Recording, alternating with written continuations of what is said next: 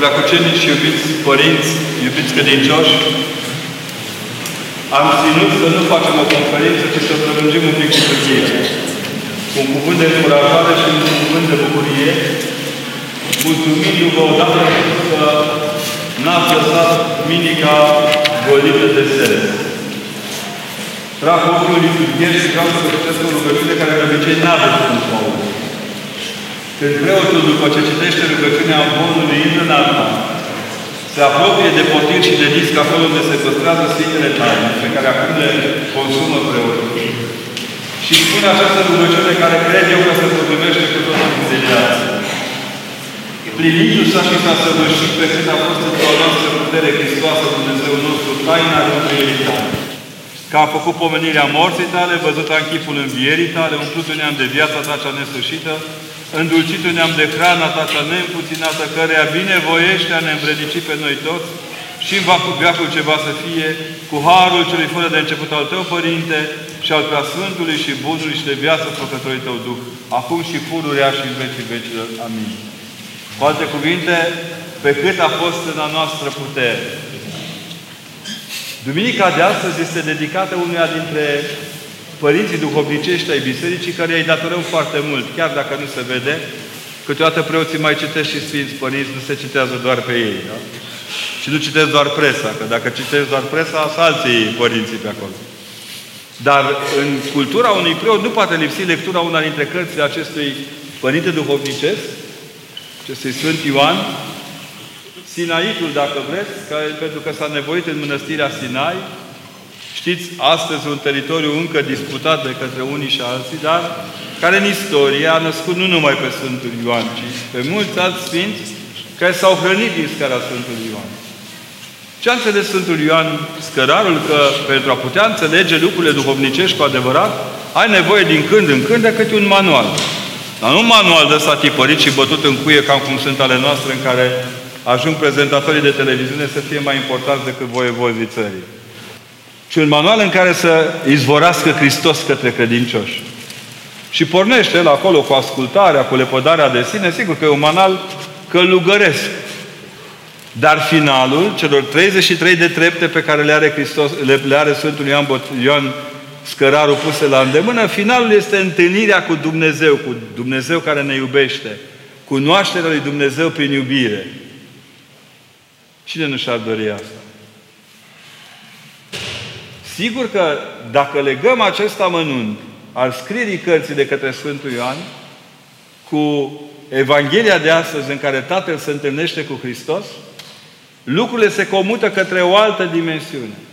Aveți aici alături, am trecut și eu pe dedesubt ca să intru la biserică, o catedrală a fericirii. Nu? Găsești de toate, inclusiv coșurile de gunoi la care arunci ceea ce consumi. Nu mai zic de alte elemente din construcția boiei, că nu-i frumos, dar ne-am obișnuit să credem că tot ce trece prin noi e fericirea noastră. Ne încăpățânăm să credem că tot ce mâncăm, bem, vedem, scuipăm, înjurăm, plioștim, ai, tot e al nostru. Ce ne spune Ioan Scărarul este altceva. Că sfințirea vieții și trăirea vieții în Hristos e adevăratul mod de a fi cu adevărat fericit. Tatăl de astăzi nu mai avea nimic. Gândiți-vă bine, ne este prezentat ca un tată singuratic. Soția lui nu apare. Mai avem un tătic singuratic la întoarcerea fiului risipitor. Țineți minte, sunt cam singurati tații în, în, în Evanghelie. Nu că nu sunt femeile acolo, dar femeile nu aveau drept la vorbă. Unii mai cred și astăzi așa, e problema lor. Femeile chiar cred că numai ele au drept la vorbă, deci asta e altă problemă. Dar în mod cer, remarcați că e un lucru de mare finețe când un bărbat negociază pentru copiii săi. O mamă care își apără copilul, zici, băi, o mamă, o leoaică adevărată, care se zbate, intră în firesc cu maternității. Dar ia uitați-vă aici. Tăticul de astăzi, care încearcă să salveze copilul care este zgâlțit de un duh. Colegul, cum a spus în timpul predicii, colegul nostru de la Iair, nu? Că era mai mare sinagogii, că acum e Părintele Florin, mai mare sinagogii din campus. Da? Iairul sinagogii din campus. Da? Colegul nostru, care, căruia fetița îi moare, nu? Nu e ușor. Îl avem pe tatăl cel risipitor. Că el risipește, fiul să risipește cele taică să.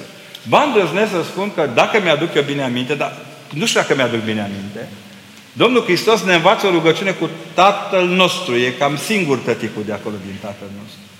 Observați? Modelul unui tată care se roagă, unui tată care lucrează în lume, a unei bărbății care nu se ia de la noi. Toată lumea crede că să fii bărbat înseamnă nu să înjuri la timp, să dai cu pumnul în masă, să poți să conduci, să ai putere. Puterea cea mai mare a unui bărbat în viața lui este să-și facă fericiți copiii. Mai mare fericire pentru un bărbat decât să-și fericească copiii, dacă poate și nevasta. Aici avem o singură problemă, nu râdeți, să sunteți de bine. Femeile sunt nemulțumite doar din două motive. Din nimic și din toate cele. Da? Deci, înaintea unei fericiri așa stilate a femeii care vrea că copiii nu cer asta. Fericirea copiilor este suficient să-și vadă tatăl venind și ei deja sunt bucuroși. Acum că i-am obișnuit cu ciocolată, e altă mâncare de pește, ca să zic că mai nou ciocolata nu e bună nici asta. Nici ciocolata, nici ceapa, nici... Mâine, apoi vine nici aerul, mai nu e bun. Vreau să înțelegeți bine. Paternitățile noastre sunt construite după modelul tandreții lui Dumnezeu. Momentul de astăzi este un moment important în Evanghelie, pentru că e ceva acolo care îl mișcă pe Hristos. În cazul văduvei din Nain, părinții bisericii ne spun toți că Mântuitorul este mișcat pentru că în văduva din Nain recunoaște singurătatea Maicii sale. Recunoaște ceva din mama sa care era văduvă, care avea un fiu ce va fi dat la moarte, ce va fi purtat afară din cetate, nu? Golgota nu era în bunicul Ierusalimului. Ce a simțit Mântuitorul Hristos la întâlnirea cu tații ăștia? Același lucru. A identificat pe acești tați, pe acești părinți, cu Tatăl Său din cer, care își pierde Fiul. Care atât de mult iubește lumea, încât îl trimite pe Fiul Său să moară pentru noi. E interesant. Toate celelalte mari religii ale lumii nu le numesc ca să nu fac mai mulți prieteni decât am. Toate marile religii ale lumii ne spun să ne ucidem copiii în numele Tatălui, Dumnezeului lor. Numai Dumnezeu Tatăl își lasă ucis Fiul pentru ca fiii noștri să nu mai moară niciodată. Asta știe Hristos când se întâlnește cu tații din Evanghelie. E frumos dialogul, e impresionant dialogul, pentru că un om care nu mai are nimic, știți din experiență proprie, că sunt copiii bolnavi, cerul și pământul de ți s-ar da, nu, prefer să-i scadă temperatura 2 grade decât ultimul răgnet de mașină. Uh, nu mai spun că mai nou copiii au o dependență de părinți extraordinar de interesant construită. Cred că vi s-a întâmplat și dumneavoastră, după ce v-ați întors de la un drum lung, să vă anunțe cineva că vă e copilul bolnav acasă și când intri în casă, doar văzându-te de bucurie să se facă copilul sănătos. E o bucurie care vindecă. Ui, cum Dumnezeu nu le vedem? De ce ne umplem de, de veninul acesta al, al supărării pe Dumnezeu că e copilul bolnav și nu vedem bucuria prin care copilul se poate vindeca dacă stăm lângă el. Copiii noștri sunt bolnavi că nu suntem atenți la ei. E ca și cum a ridica mâna la școală când eram noi copii, unii dintre noi ăștia prost educați, necizelați, din evul mediu, care am venit călare pe cai cenușii, nu pe, pe jouri uh, fistichii. Țineți minte că ne zbăteam la școală care să răspundă prima. Acum tragi de ei să răspundă măcar după două, trei ore. Că sunt ocupați între timp. Acolo pe iPhone se bat cu dușmanii de clasă, cu Pokémonii. În contextul în care te vedea învățătoarea, bucuria îți sufla răspunsul. Uneori te gândeai la o prostie de răspuns și îți dădeai seama din fața ei că ce spui nu e ok și virai. Înaintea noastră stă un astfel de chip. Hristos se uită către noi cu blândețea Lui cunoscută. Nu avem un Dumnezeu încruntat. Preacucenici și iubiți părinți, iubiți credincioși, am ținut să nu facem o conferință, ci să prelungim un pic liturghia. Cu un cuvânt de încurajare și un cuvânt de bucurie, mulțumindu-vă odată că n-ați lăsat minica golită de sere. Trag ochiul liturghier și vreau să vă citesc o rugăciune care de obicei n-a răspuns Paul. Când preotul, după ce citește rugăciunea Bonului, intră în alta, se apropie de potir și de disc acolo unde se păstrează Sfintele Taine, pe care acum le consumă preotul. Și spune această rugăciune care cred eu că se potrivește cu toată înțelegeața. Plinindu-se și s-a săvârșit pe cât a fost într-o noastră putere Hristoasă Dumnezeu nostru, taina rânduielii tale. Că a făcut pomenirea morții tale, văzută în chipul învierii tale, umplut un neam de viața ta cea nesfârșită, îndulcit un neam de hrana ta cea neîmpuținată, căreia binevoiește a ne învredici pe noi toți, și în veacul ceva să fie, cu harul celui fără de început al tău, Părinte, și al preasfântului și bunului și de viață făcătorului tău Duh, acum și pururea și în vecii vecilor. Amin. Cu alte cuvinte, pe cât a fost în a noastră putere. Duminica de astăzi este dedicată unuia dintre părinții duhovnicești ai Bisericii, care îi datorăm foarte mult, chiar dacă nu se vede. Câteodată preoții mai citesc și Sfinți Părinți, nu se citează doar pe ei. Da? Și nu citesc doar presa, că dacă citesc doar presa, sunt alții părinții pe acolo. Dar în cultura unui preot nu poate lipsi lectura una dintre cărțile acestui părinte duhovnicesc, acestui Sfânt Ioan, Sinaitul, dacă vreți, care, pentru că s-a nevoit în mănăstirea Sinai, știți, astăzi un teritoriu încă disputat de către unii și alții, dar care în istorie a născut nu numai pe Sfântul Ioan, ci pe mulți alți sfinți care s-au hrănit din scara Sfântului Ioan. Ce a înțeles Sfântul Ioan Scărarul? Că pentru a putea înțelege lucrurile duhovnicești cu adevărat, ai nevoie din când în când de câte un manual. Dar nu un manual de ăsta tipărit și bătut în cuie, cam cum sunt ale noastre, în care ajung prezentatorii de televiziune să fie mai importanți decât voievozii țării. Ci un manual în care să izvorască Hristos către credincioși.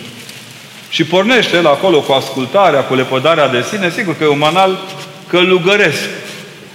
Dar finalul, celor 33 de trepte pe care le are, Hristos, le, le are Sfântul Ioan, Ioan Scărarul puse la îndemână, finalul este întâlnirea cu Dumnezeu, cu Dumnezeu care ne iubește, cunoașterea lui Dumnezeu prin iubire. Cine nu și-ar dori asta? Sigur că dacă legăm acest amănunt al scrierii cărții de către Sfântul Ioan cu Evanghelia de astăzi în care Tatăl se întâlnește cu Hristos, lucrurile se comută către o altă dimensiune. Aveți aici alături, am trecut și eu pe dedesubt ca să intru la biserică, o catedrală a fericirii. Nu? Găsești de toate, inclusiv coșurile de gunoi la care arunci ceea ce consumi. Nu mai zic de alte elemente din construcția boiei, că nu-i frumos, dar ne-am obișnuit să credem că tot ce trece prin noi e fericirea noastră.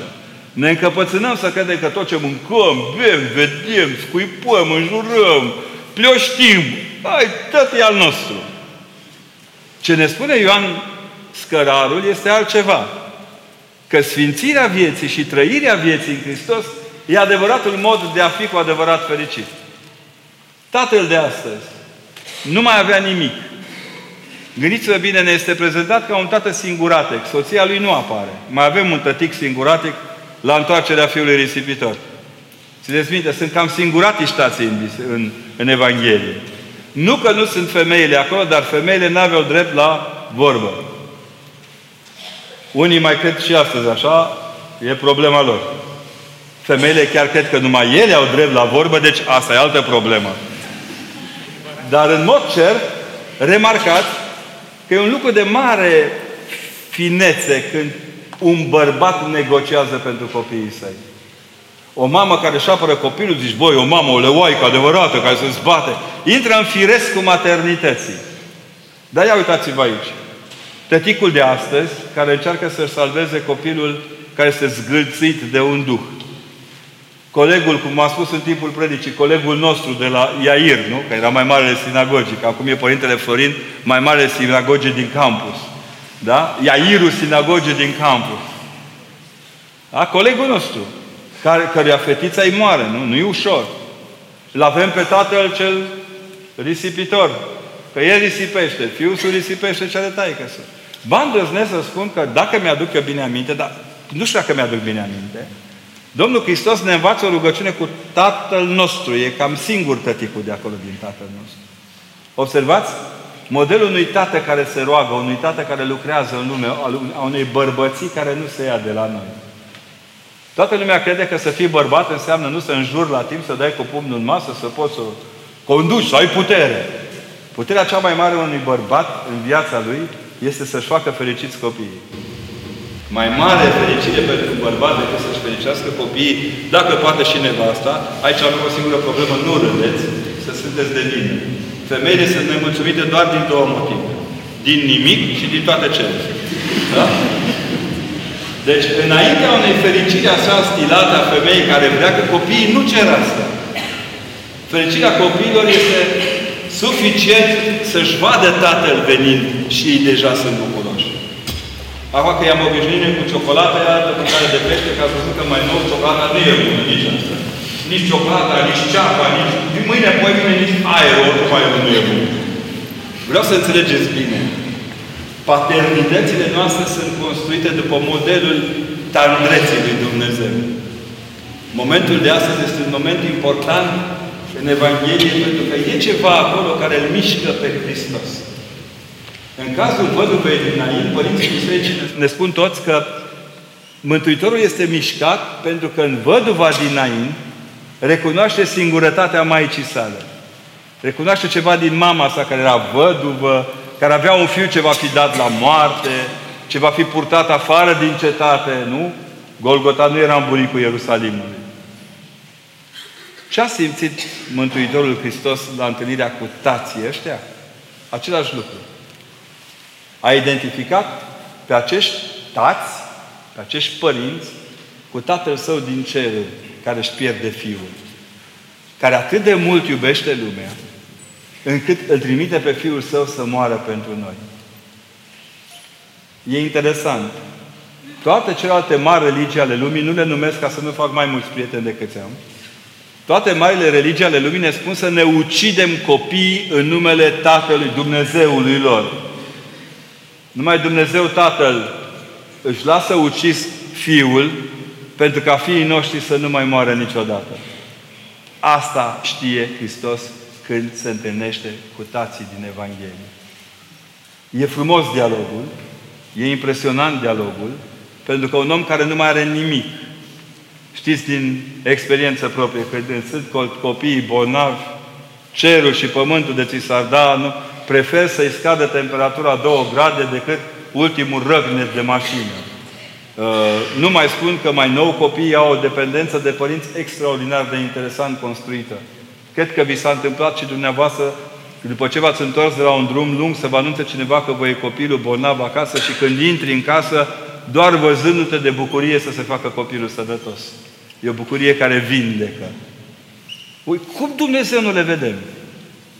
De ce ne umplem de, de veninul acesta al, al supărării pe Dumnezeu că e copilul bolnav și nu vedem bucuria prin care copilul se poate vindeca dacă stăm lângă el?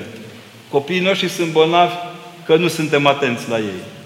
E ca și cum a ridica mâna la școală când eram noi copii, unii dintre noi ăștia prost educați, necizelați, din evul mediu, care am venit călare pe cai cenușii, nu pe, pe jouri uh, fistichii, Țineți minte că ne băteam la școală care să răspundă prima. Acum tragi de ei să răspundă măcar după două, trei ore. Că sunt ocupați între timp. Acolo pe iPhone se bat cu dușmanii de clasă, cu Pokémonii. În contextul în care te vedea învățătoarea, bucuria îți sufla răspunsul. Uneori te gândeai la o prostie de răspuns și îți dădeai seama din fața ei că ce spui nu e ok și virai. Înaintea noastră stă un astfel de chip. Hristos se uită către noi cu blândețea Lui cunoscută. Nu avem un Dumnezeu încruntat. Încruntați sunt popii, predicatorii, creștinii sunt niște acrituri câteodată să te ferească Dumnezeu. Hristos nu. Și când stă judecător, cum e aici, observați, așteaptă așa smerit și de departe. Și ce spune de fapt, hai mă încearcă să te pocăiești. Fă și tu ceva pentru tine, că eu am făcut tot.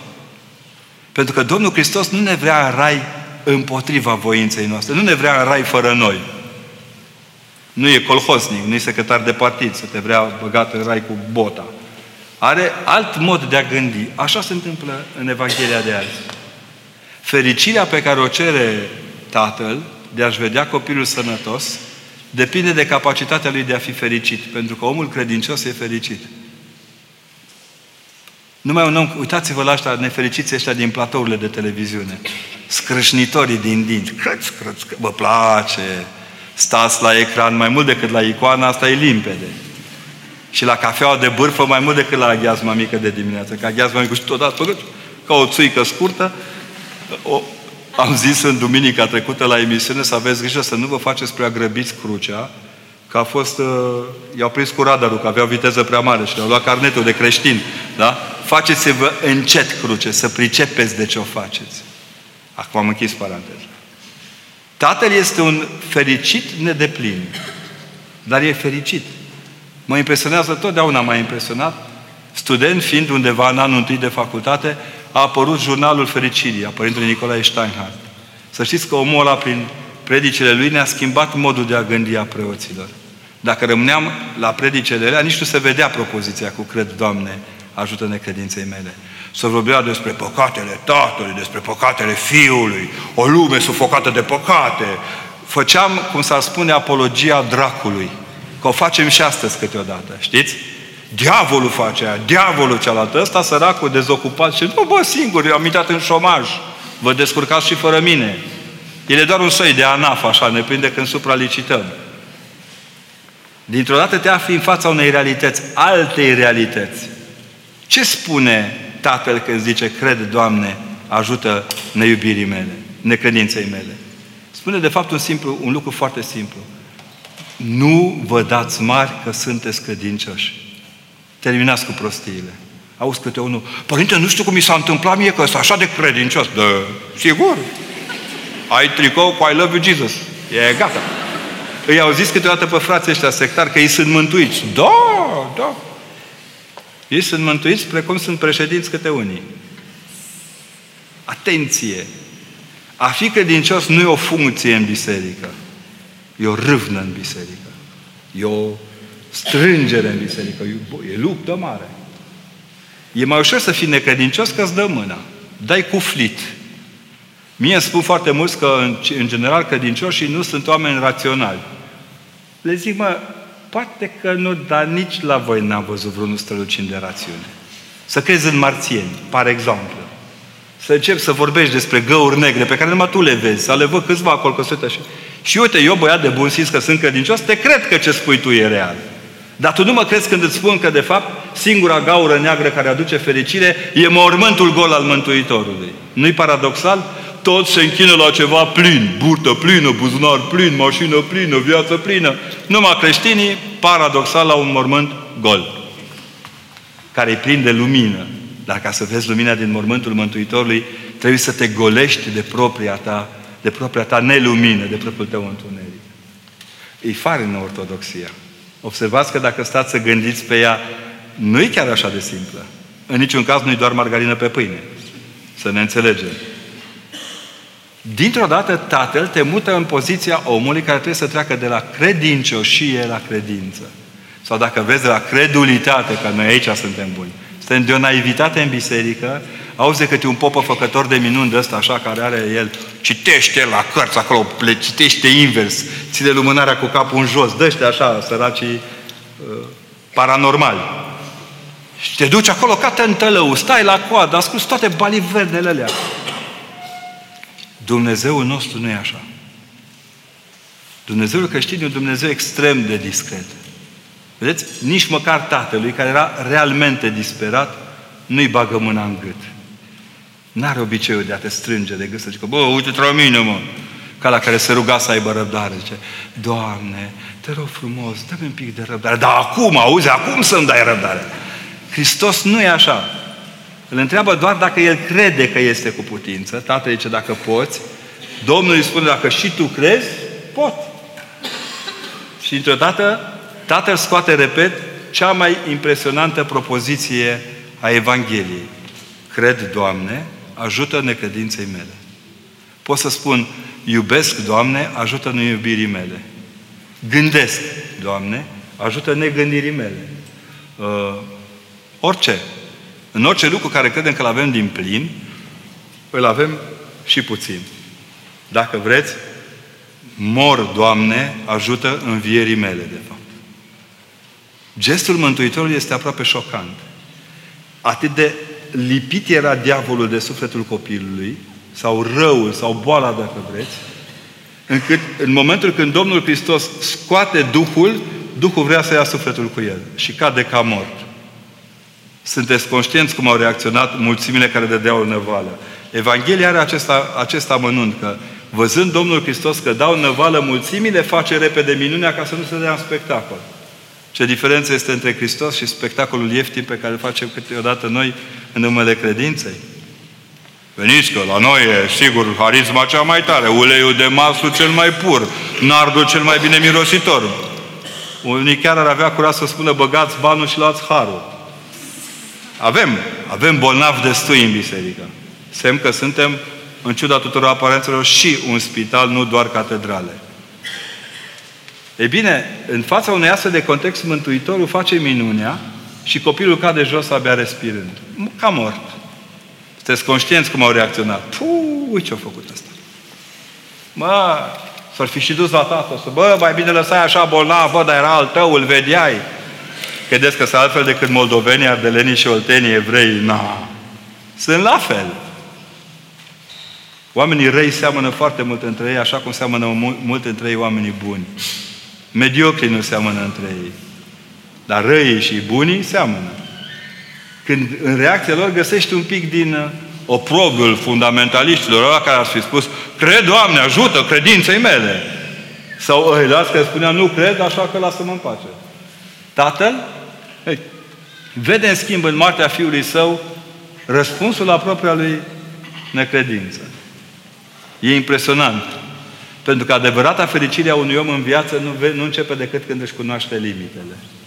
Când credem că le putem face pe toate, e, e cazul să ne ducem la medic.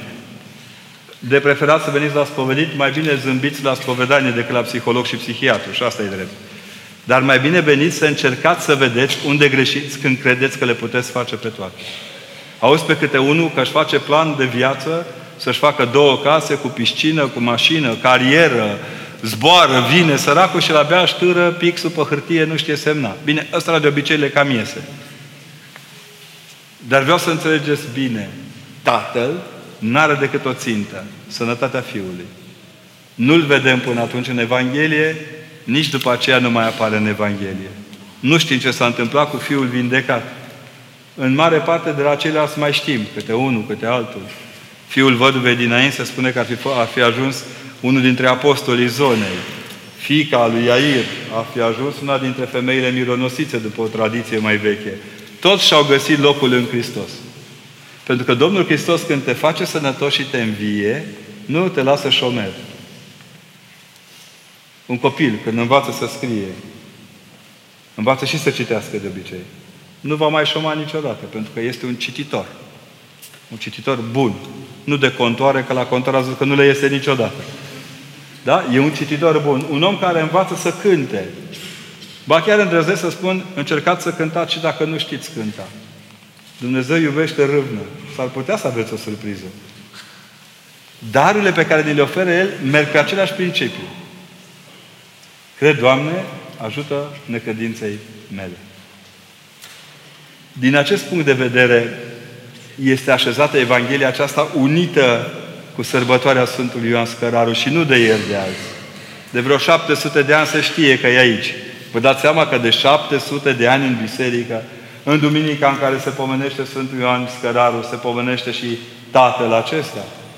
Pentru că toată scara Sfântului Ioan Scăraru, construită în 33 de trepte pentru a arăta anii Mântuitorului, pentru a apropia pe om, pe care noi o avem la îndemână într-una dintre cele mai frum- deci cel mai frumos volum al scării Sfântului Ioan Scăraru, la Sucevița pictat pe perete. Semn că n-am avut noi biblioteci, dar am avut iconari. A zice ghinion, dar refuz cuvântul. Da? Dintr-o dată, toată teologia ne trimite să învățăm un lucru. Că nu poți să fii pe treapta ascultării dacă nu ești și pe ultima treaptă, aceea iubirii lui Dumnezeu. Când faci ascultare doar de frica șefului, nu înseamnă că ți-ai împlinit menirea creștină. Nici măcar noi preoții, dacă doar din frică de mitropolit suntem băieți de treabă, nu din frică de Hristos, înseamnă că ne-am greșit cariera. Trebuia să ne facem polițiști. Și acolo, dacă ți-e frică de șef, nu iei șpaga. Iei carnetul celuilalt. Glumim, dar ați înțeles ce am vrut să zic, sunt convins. Că toate darurile care vin către noi ascund în ele și această responsabilitate, co-responsabilitate de Hristos. Nu poți să fii un om dăruit de sus dacă tu nu știi unde e susul. Dacă toată lumea din, din jur trebuie să stea cu susul în jos ca să-ți iasă ție bine.